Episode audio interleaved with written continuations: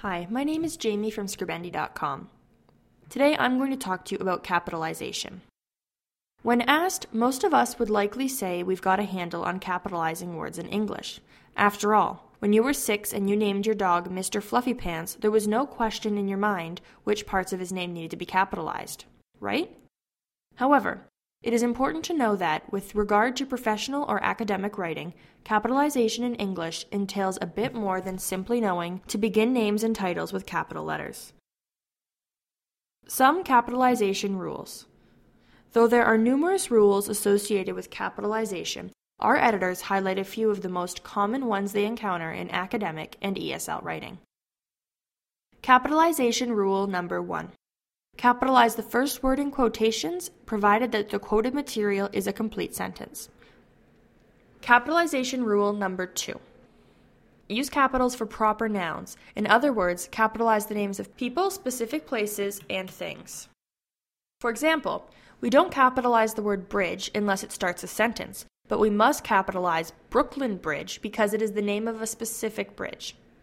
The word country is not normally capitalized but we would write China with a capital C because it is the name of a specific country. The word state, while not normally capitalized, would be written with a capital if it is the name of an organization, such as the State Board of Education. Capitalization rule number three capitalize titles when they are on the signature line of a letter, when the title comes immediately before a name, or when the title replaces the use of a name. Do not capitalize titles when they are not used as a direct address to the person. So when you were saying, Hello, Senator, it is nice to see you, you would capitalize Senator.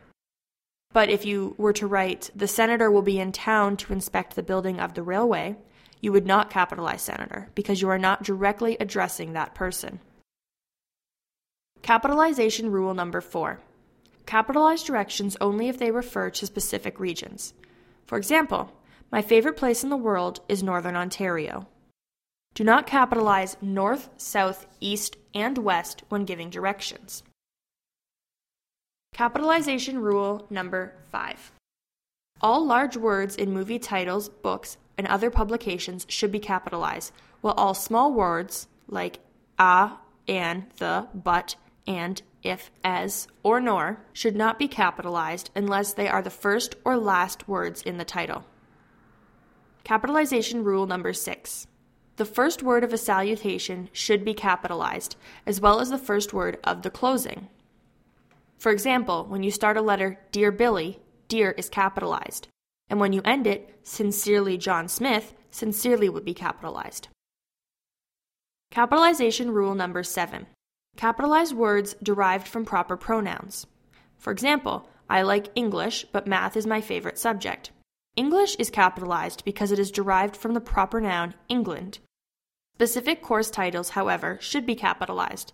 For example, I do not know what I'm going to do. I have to take Math 101 next year and it looks so hard. In this example, Math 101 is capitalized. Capitalization rule number 8. Capitalize when two or more sentences follow a colon. For example, we have this restriction, colon, capital D, do your chores before watching television. That includes washing the dishes. Do not capitalize after a colon if you are writing a list or if there is only one sentence following the colon. Don't let capitalization drive you crazy. These are just a few common capitalization rules to get you started. Always remember that, when in doubt, you can submit your paper to our English editing services for expert advice. Also, keep in mind that there are exceptions to the small rules. Short verb forms such as is, are, and be must always be capitalized within titles, regardless of their location. This podcast was brought to you by Scribendi.com because grammar matters.